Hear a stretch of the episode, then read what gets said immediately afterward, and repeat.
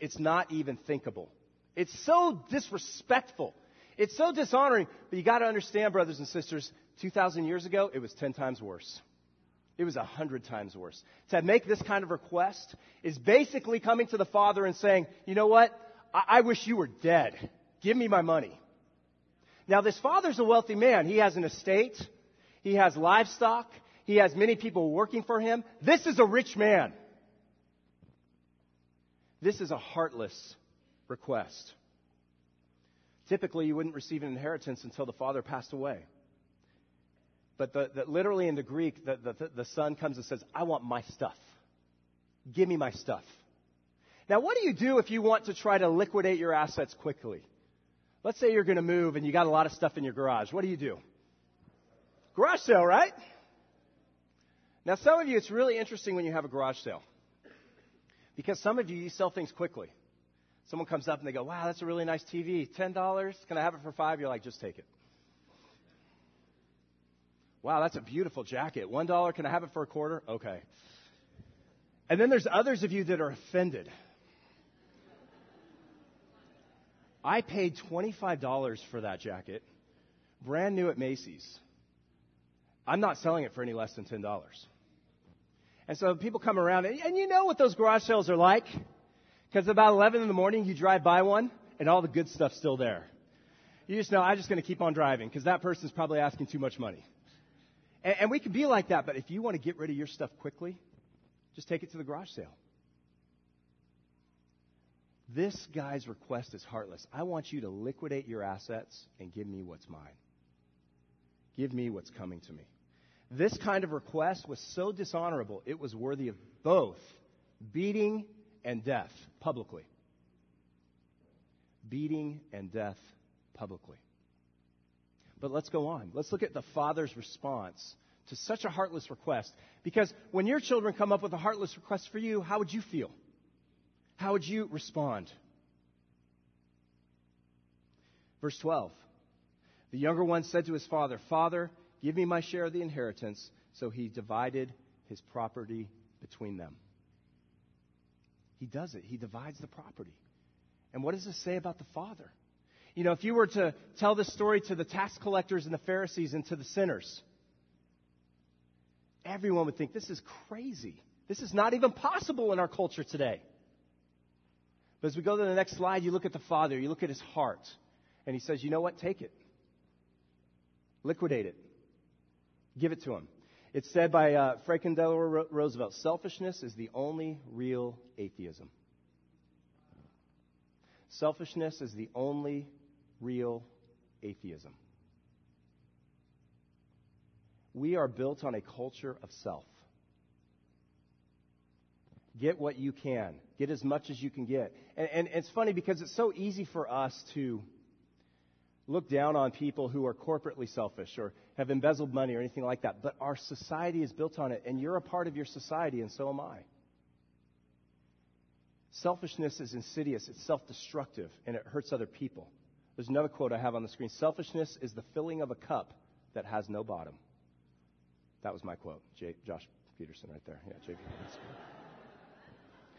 I know it sounds like, you know, Confucius or something like that. It's just me.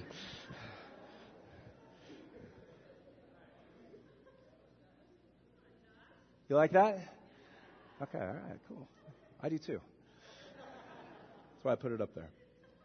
But it really is true, and you know how I, how I realized that or where it came from is my own life. Living for myself, you know, it's just, it's empty. You, get, you go for more and more. You can never make yourself happy. And, and, and yet, look at the Father a reckless response. He actually does it. He actually liquidates. He has the garage sale. He probably sells a bunch of stuff for far under value, and he gives his son the inheritance. And this father, what he does in essence is he, he abandons his own honor. He doesn't stand up for his own honor in, in society. People look at him and go, How are you going to respond to your son? What are you going to do to him? Are you going to beat him? Are you going to kill him? To uphold your honor. And the father says, I will be without honor. I abandon my honor in favor of my son. And, and the Pharisees would look at this as such a weak willed father, a father who has no spine, no backbone. and yet they don't know God. And so we read on. Verse 13. Not long after that, the younger son got together all he had, set off for a distant country, and there squandered all his wealth in wild living. After he'd spent everything, there was a severe famine in that whole country. You know, the next thing that we see is, is this brash rebellion. What does brash mean? It's, it's rash, it's impetuous, it's thoughtless. This went and spent everything I have, and it says not long after that. So, so it's a very short amount of time the father had to sell off his possessions. This is completely unthinkable in the culture of the day. And then the, the, the son, he leaves the country. He doesn't want anything to do with his own family, anything to do with his own land. And in the culture of the day, this was horrific. Land was handed down from family to family over generation to generation, dating all the way back to Abraham, dating all the way back to what God had given him. This lamb was from God, and it wasn't a commodity that's bought and sold like you and I might do today. It was part of who you were, it was your heritage. It defined you as well. The son goes to a distant country. I don't want to be with you people anymore. I don't even want to be around you. So he leaves Israel. He goes to a Gentile country, and the Bible says he squandered his wealth. He, he, he wastes it on loose living, the Bible says. We learn later in verse 25 it's on prostitutes. And he ends up with nothing, and he wakes up one day and his bank account is dry, and he's in a foreign place, and all of a sudden a famine hits. Now, now, now here, you've got to imagine this because none of us, and I mean none of us, understand what this means when a famine hit in the first century, you ate garbage. And when the garbage ran out, you ate your sandals. And when you had no more sandals, it, it got bad. It, it, got really bad. You, you, you just, if I could catch a bird, I'll eat it. Whatever I can catch. And when the animals are all gone, the Bible records that people ate each other and even the afterbirth of a pregnant woman. This is how desperate things were in his life. It's a brash rebellion. It is a complete giving up of everything that was meaningful to who he was. Jesus paints us a picture of the absolute worst scenario for the absolute worst sinner that ever existed in the history of time, it wouldn't get any worse than this. And the Bible says that he then went and he looked to hire himself out to a citizen of that country. And the, and the Greek here in the, in the Bible, it says literally hiring himself. It's not even close. It's he attached himself. He glued himself to a Gentile, completely forsaking everything and everyone that he had left. And then the Bible goes on. It doesn't stop there. He went and hired himself out to a citizen of that country, verse 15, who sent him to his fields to feed pigs. He longed to fill his stomach with the pods the pigs were eating, but no one gave him anything. he ends up tending pigs. I mean, again, in Jewish culture, brothers and sisters, this was the low of lows, the unclean animals that you couldn't even be around. He's feeding them. He is serving the pigs. And he's looking at their food and he's wishing he could eat it because he's so hungry. He's so gaunt. He's so sickly. When I went to Cal Poly, they, they had pigs that were 500 pounds. And then when they brought out the food to feed them, they just poured the slop down. And in the slop were corn cobs, eaten corn cobs. And the pigs would grab those corn cobs in their mouths, and they had these giant teeth. They just crushed them in their mouth, and they ate the corn cobs. See, this man longed to eat with the pigs, but he, he couldn't do it. You and I couldn't eat a corn cob. He wishes he had something to put. He wishes he could be a pig. He was lower than the pigs. He was lower than the swine. And so we see the beginnings of the next phase of the story a desperate repentance. Verse 17, when he came to his senses, the Bible says, and now finally this story that's so audacious, so out there to the audience that's listening to him, finally people begin to think, oh, now Jesus is going somewhere with this. He's finally coming to his senses. This now is starting to make sense. Even though this, this, this, this teaching, this story is so impossible, now it's starting to make sense. He's coming to his senses. What's he going to do? He said, How many of my fathered hired men, verse 17, have food to spare? And here I am, starving to death. I will set out and go back to my father and say to him, Father, I've sinned against heaven and against you. I'm no longer worthy to be called your son. Make me like one of your hired men. So he got up and went to his father. You know, if you think about how horrible, how disrespectful, and how dishonoring this son had been, Many of us today would not even think to begin to ask our parents, I want you dead, give me your money. And then many of us would not proceed to, to take their money and do something good with it, something positive, invest it, grow the family business. Instead, to take it and completely squander it in a couple of months' time on wild living, on selfishness.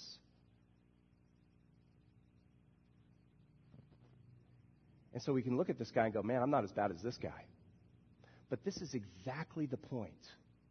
Jesus wants you to see the absolute worst sinner in the absolute worst situation and ask yourself, how does God feel about that guy? How does God feel about the worst sinner at the worst time in his life in the worst situation? How would God respond to him? How would God respond to me? How would he respond to you? These are the kind of people that kept coming to Jesus. These were the kind of people that Jesus was surrounded with. And the Pharisees looked at Jesus and they said, How can you defile yourself with these people? The Pharisees were so anti evangelistic. And yet Jesus spent time with the sinners.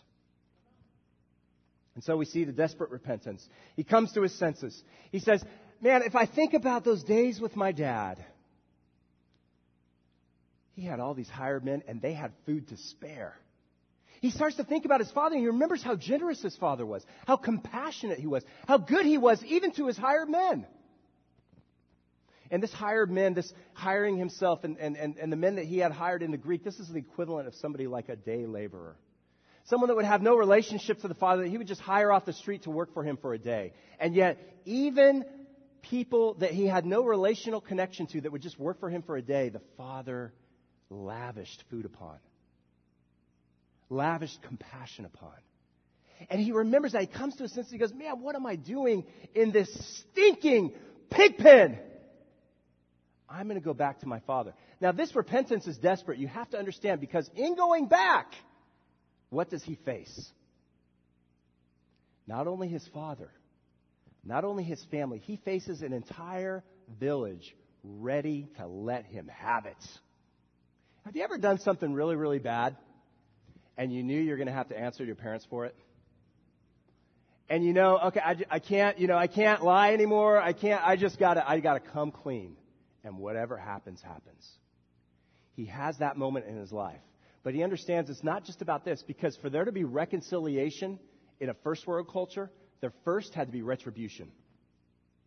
For there to be reconciliation with the Father in this story, there first had to be retribution. He would have to go and he would have to sit amongst the villagers and he would have to hear all the abuse, abuse heaped upon him about his dishonoring of his family. And then eventually, maybe weeks later, the father would have an audience with him publicly. And the son would come and cry at his feet, kiss his dirty feet.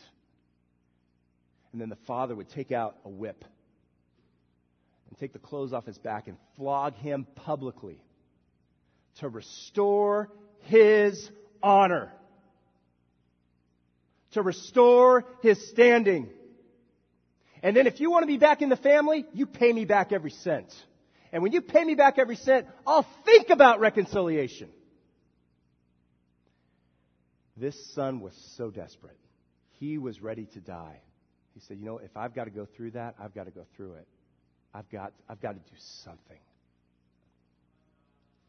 Every one of us reach a point in our lives where we've completely hit bottom, we realize we don't really have a relationship with God, not the kind the Bible calls for. And we consider, can I even go to Him? Can I approach Him? Can I even think about it? And you've met people like this when you, when you invite them to church. You say, hey, come to church with me. And they say, you don't want me at your church. You don't know who I am. The walls might fall in around me if I enter your building. And we need to, as a church, brothers and sisters, we need to look at somebody like that and say, You're exactly who we want to come to our church. You're exactly the kind of person we're looking for. You're exactly the kind of person God's looking for. Because God wants to be reconciled to everybody.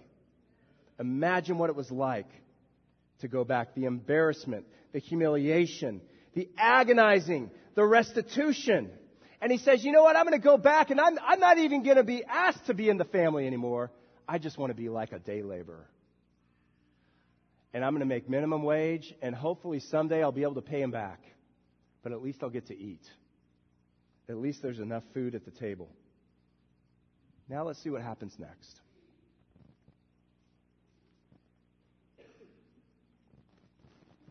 Verse 20.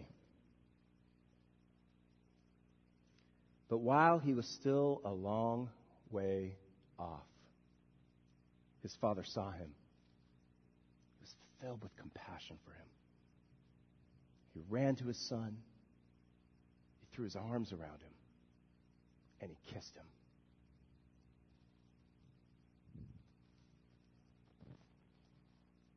You've seen pictures today from the Middle East of older men, dignified men. They wear long robes robes that touch the floor. Because it's not dignified for an older patriarch of a family who is distinguished and honorable to lift up his robes in any way would be seen as completely and entirely disgusting and wrong. And, and, and, older men in our society in the first century of Palestine do not run. That's undignified. Older men kind of glide. They glide along. Am I doing it right? In my robes. If I run, I'm going to trip. So I glide. I'm smooth. I'm suave. trying to build myself up in front of you. No one's buying it.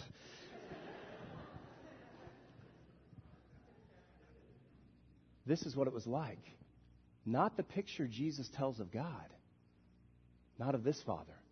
This Father is waiting at the city gate so that the son doesn't even have to begin to enter and face his own humiliation. The son, he sees the son and he lifts his robes and he sprints to him with his arms open. Son, you're home. And he lavishes him with kisses.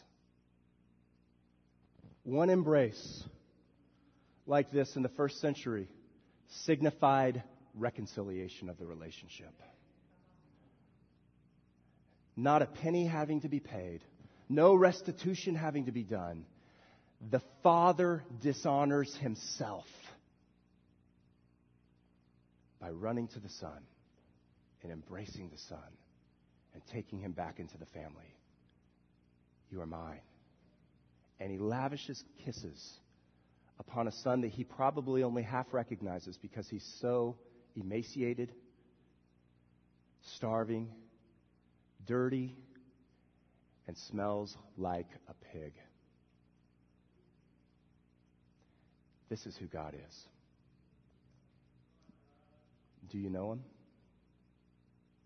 This is who God is. And then he says, Let's have a party. You know what I want to do? I want to have a party. This is the heart of God, brothers and sisters. We so miss this we so get caught up in negativity and, and, and being judgmental, and, and we've got to see God for who He is. God wants to rejoice. He wants to celebrate.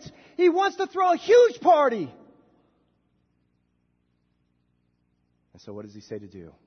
Turns to His servants and He says, What? Bring the best robe. You know, brothers, that blue suit you got? That tuxedo sitting in the closet you only get out for special occasions? Get that one out and put it on him. And then what else? The ring. Back in the family. the family crest right there, and sandals. Only the wealthy walked around in sandals, especially in the house. Why would I do such a thing? And then what else do we do? Bring in the fattened calf, the one we've been feeding for 10 years for the next family wedding, the one that feeds 300 villagers. Slaughter it now, tonight. We're having a party! Woo! Now, some of us are laughing because I'm being a little obnoxious, but I think this is pretty close to God's response. And some of us are offended. And we look at a story like this and we go, how could God be like that? That's not right. That's not what this guy deserves. But, brothers and sisters, that is grace. That's grace. And if grace makes us angry, we've got a problem. Now, in the coming weeks, we're going to be talking about the Father more, and we're going to be talking about the second Son. That's going to be awesome. But today we're talking about the first Son. We see a party ensue that is unlike any other. It's crazy. Why have a party? Because this son of mine was lost and has been found. This son of mine was dead. He's alive again. If a son were to go to a distant country, if a son were to ask for his inheritance early, a family in the first century, and some today's, uh, in today's Middle Eastern uh, societies, would have a funeral for them that week. They have been disowned. They're no longer part of the family. The father immediately embraces the son, kisses the son, dresses the son, reinstates the son to the family, and says, Let's have a party. If that's not the God you serve this morning, I don't think you know God. And I think this is a challenge for me because sometimes grace does make me angry. I'll be honest with you.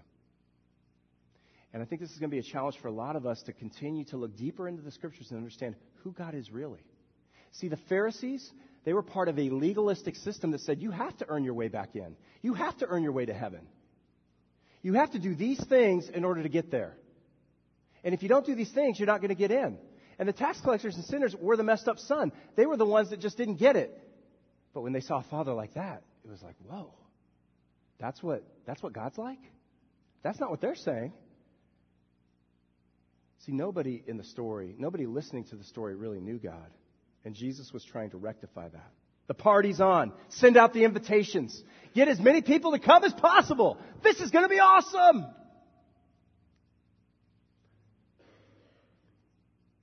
This morning we have an opportunity to give our special missions contribution. And in giving your special missions contribution, what makes it special is that you have an opportunity to display the heart of God. Not only here, but to people you will never meet, that you will never know. You have an opportunity to further the work of the gospel in other places so that more rejoicing can be done in heaven because more lost sons and daughters are coming home. You know, Jesus said in the scriptures that the Son of Man came to seek and to save what was lost. This series on Lost is about that entirely. It's about recovering the heart as a disciple of Jesus for what's lost. That's why Jesus came. How can we call ourselves a Christian or any kind of follower of Jesus at all if we are uniquely involved in the seeking and saving of the lost? It's why Jesus came. He's trying to help people understand God wants to party. He wants to rejoice over you, as the book of Ezekiel says. He wants to scream and shout. You know, my sister graduated from college this weekend. She got her AA degree from El Camino College. It was really cool because she's taken literally one class a semester for like 10 years. I don't know how long it's been, but I mean, you talk about perseverance. And she did it, and it was so great to be there. And I just, you know, when she got up there, I was fired up for her. I just couldn't contain myself. And so, when, you know, they read the name and everyone cheers and everything, but she was kind of toward the end, and so there was a, there was a moment of silence. And I screamed out with all my might, Yeah, Aaron! Woo!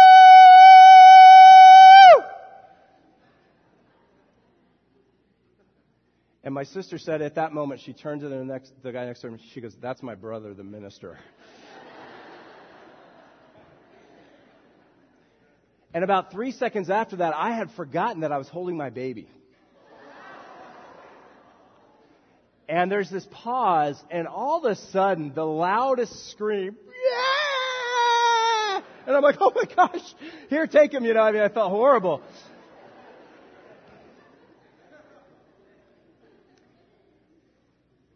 When you are fired up, when you rejoice, when you celebrate, there is a recklessness in your own heart. You, you forget about what's around you. It's like, yeah! And that's what God's like. How reckless are you? How recklessly do you rejoice?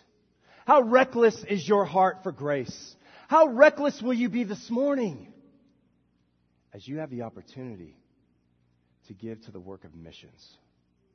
You know, if you're visiting with us this morning, th- this is for our membership. If you want to give this morning and, and support what's happening in the missions, amen. But, but we have no expectation that you do that. You can certainly do that out of the goodness of your hearts. For those of us as disciples, this is an opportunity to connect our heart with the heart of God and rejoice with Him and celebrate with Him the amazing things that are happening in Central and Latin America. And no matter where you're at today, no matter what church you're a part of, you can, you can participate in that right now this morning. You can be a part of that. You go, well, I, I feel kind of lost myself. That's okay. You're in the right place. We're all just trying to help each other get to heaven. We're all trying to grow faith. We're all trying to recover this heart of God inside of us. We want to wrap our arms around you. You know, the first time I came out to this church, I was a little weirded out. People were so happy and hugging each other. And you know, I was a, early 20s college student, and I wasn't real comfortable with that. And as I watched the singing and I watched the clapping and I saw the smiling, I thought, you know what? These people are either on something really strange or they've really found something that I don't have. And I said, Yeah, I want, I want to find out what this is about. I feel a little lost. And that's okay to feel that way. It's okay to feel that way. Mike shared, I thought, really brilliantly this morning in the community. It's okay to feel that way. There's people that can help you study the Bible. The Son of Man came to seek and to save what was lost. And then the Bible goes on to say, Anyone who has faith in me will do what I've been doing. You know, if we really are going to call ourselves disciples of Jesus this morning, we need to continue in the heart of doing what Jesus is doing. And I'm very excited to begin this series on loss this morning because we have an opportunity to give at this time to our special missions contribution. We have an opportunity over the next couple of weeks to learn about a reckless love that God has for us, a grace that is so out there, so crazy, it was offensive to the people that Jesus was talking to. But it just showed how far they were from God and how much they didn't know the true God of the Bible. And let's not make that same mistake. Let's appreciate who God is, how much He loves us, how much He's done for us, how much He continues to embrace us and hug us and kiss us and love us, even when we stink like a pig. And I know you do sometimes, right? I do too. I do too. We all do. As we pray, I really want you to wrap your heart around what we're doing at this time. Let's bow together. And then I'll, after the prayer, I'll explain kind of how we'll be dismissed into uh, the giving of the missions contribution this morning. Let's bow together and pray. Almighty God and Father, truly we are indebted to you. God, we owe you so much that to be reconciled to you in this life would be impossible for us on our own. Father, if you expected reconciliation on our behalf to